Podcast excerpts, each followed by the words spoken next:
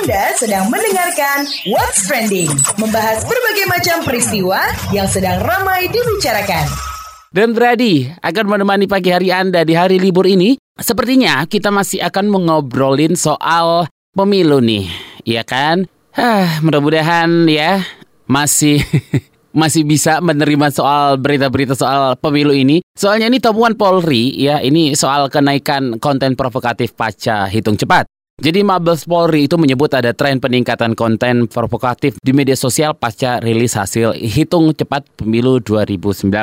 Juru bicara Mabes Polri Dedi Prasetyo bilang kalau jumlah peningkatannya itu mencapai 40% sob ya. Ini berdasarkan pengamatan sejak Rabu 17 April malam hingga pagi kemarin. Jadi kata dia banyak akun menyebarkan narasi provokatif berupa teks, foto maupun video yang mengajak masyarakat melakukan kerusuhan atau berbuat onar. Juru bicara Mabes Polri Dedi Prasetyo menambahkan pihaknya bakal berkoordinasi dengan Kementerian Komunikasi dan Informatika serta Badan Siber dan Sandi Negara untuk memitigasi bahaya akun-akun tersebut. Dedi mengimbau masyarakat aktif menginformasikan ke polisi tentang konten-konten berbahaya di media sosial. Well, Pak, disegerakan ya.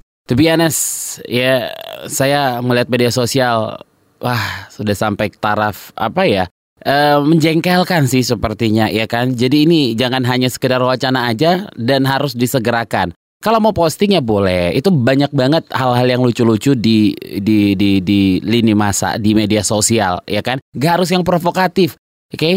Contohnya salah satu hashtag recehkan Twitter itu lucu-lucu sih sebenarnya saya aja kalau ngelihat segala sesuatunya apalagi yang trending itu langsung menuju Twitter dan lagi mencari Konten-konten yang membuat saya bisa tersenyum bukan membuat saya mengernyitkan dahi.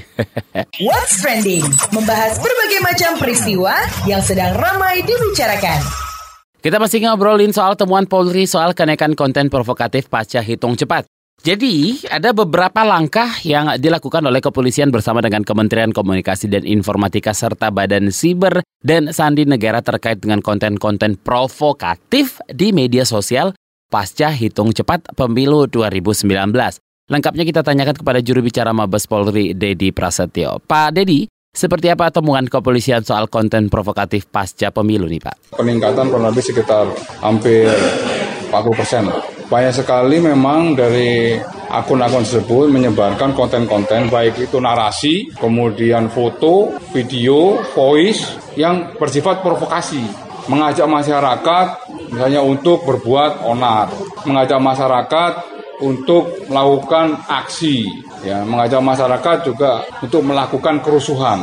Seperti apa tahap apa tahapan penanganan nih Pak? Jadi terhadap akun-akun yang menyebarkan konten-konten tersebut, Direktorat Cyber ada dua langkah yang dilakukan. Langkah yang pertama langkah preemptifnya berkomunikasi langsung dengan Kemenminfo dan Badan Cyber Sandi Negara untuk meminta akun-akun tersebut dilakukan takedown dan pemblokiran. Yang kedua, langkah dari Direktorat Cyber sebelum melakukan langkah penegakan hukum yang melakukan profiling dan identifikasi terhadap akun-akun tersebut. Ya nanti apabila akun-akun tersebut sudah berhasil diidentifikasi ya dan akan dikomunikasikan lagi kepada Kemeninfo, penegakan hukum adalah langkah yang terakhir dalam rangka untuk memitigasi terhadap akun-akun yang terus menyebarkan konten-konten yang bersifat provokasi.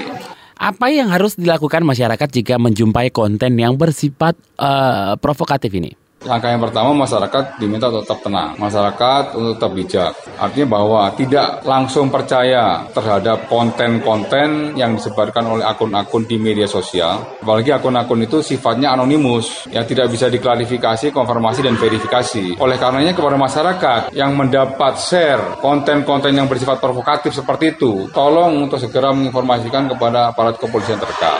Atau sudah ada ya yang dimiliki oleh Kemeninfo itu aplikasi aplikasi untuk mengecek konten-konten yang bersifat hoax. Sudah ada. Kemudian pusat pelaporan Kemenminfo dan Badan Cyber Sandi Negara juga sudah ada.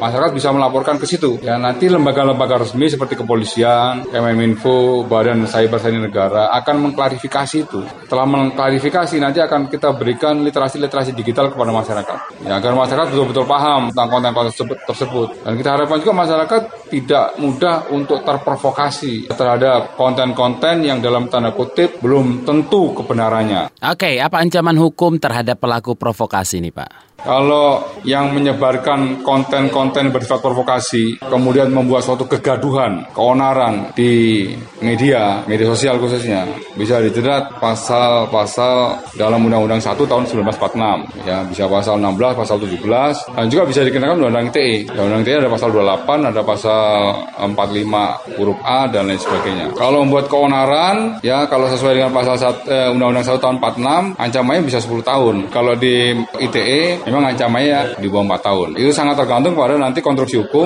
sesuai dengan fakta hukum yang diketemukan oleh penyidik. Terima kasih juru bicara Mabes Polri, Dedi Prasetyo. What's Trending, membahas berbagai macam peristiwa yang sedang ramai dibicarakan. Kita masih ngobrolin soal temuan Polri tentang kenaikan konten provokatif paca hitung cepat. SafeNet menekankan pentingnya literasi digital sebagai bentuk uh, penanganan konten-konten provokatif yang beredar di media sosial. Soal ini kita bahas bareng Ika Ningtyas Head Division Online Freedom of Expression SafeNet.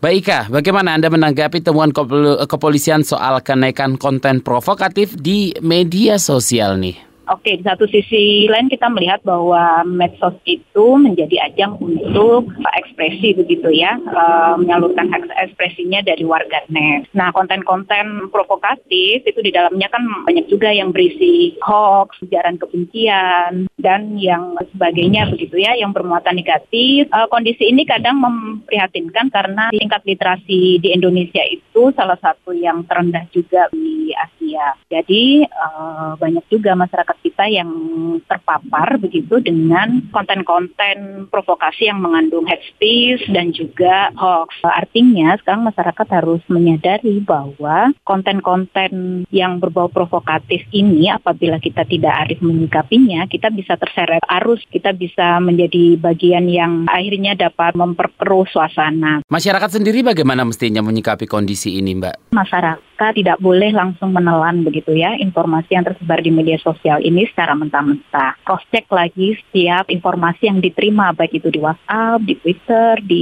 Facebook membandingkan dengan informasi yang dilakukan oleh media-media kredibel. Misalnya di KBR ya, KBR kan sudah menyediakan cek fakta begitu ya untuk memverifikasi konten-konten negatif dan hoax di media sosial begitu. Yang kedua, masyarakat juga harus mampu juga menahan diri ya, tidak masuk dalam lingkaran yang mungkin ikut dalam arus menjadi terprovokasi karena informasi-informasi yang sebenarnya tidak bisa dipertanggungjawabkan. Intinya bahwa media sosial itu ada banyak kepentingan begitu ya yang muncul di media sosial. Ada propaganda, ada hate ada hoax yang bercampur baur di media sosial kita. Menurut Anda, bagaimana penegak hukum baiknya menangani hal ini, Mbak? Iya, sebenarnya cybercrime yang dimiliki oleh Polri itu kan sudah punya sumber daya yang cukup ya untuk menjangkau dan mengetahui begitu ya peta mengenai konten-konten tersebut di media sosial. Tapi terkadang solusi pidana itu tidak selalu tepat untuk meredam maraknya konten-konten yang bernada provokatif dan sebagainya. Di samping satu sisi lain, memang tugas Polri itu kan harus bisa menciptakan kondisi yang uh, kondusif begitu ya di masyarakat. Tapi saya sih ingin lebih menekankan pada pihak-pihak yang sekarang sedang terlibat dalam kompetisi dalam pemilu 2019 ini juga harus mampu begitu ya menghadirkan konten-konten yang tidak provokatif juga artinya tanggung jawab kepada para kandidat. Terima kasih Ika Tias Head Division Online Freedom of Expression SafeNet. What's trending? Membahas berbagai macam peristiwa yang sedang ramai dibicarakan. Saya dan Beradi pamit ketemu lagi hari Senin. Have a nice long weekend guys and happy Good Friday. KBR, inspiratif, terpercaya.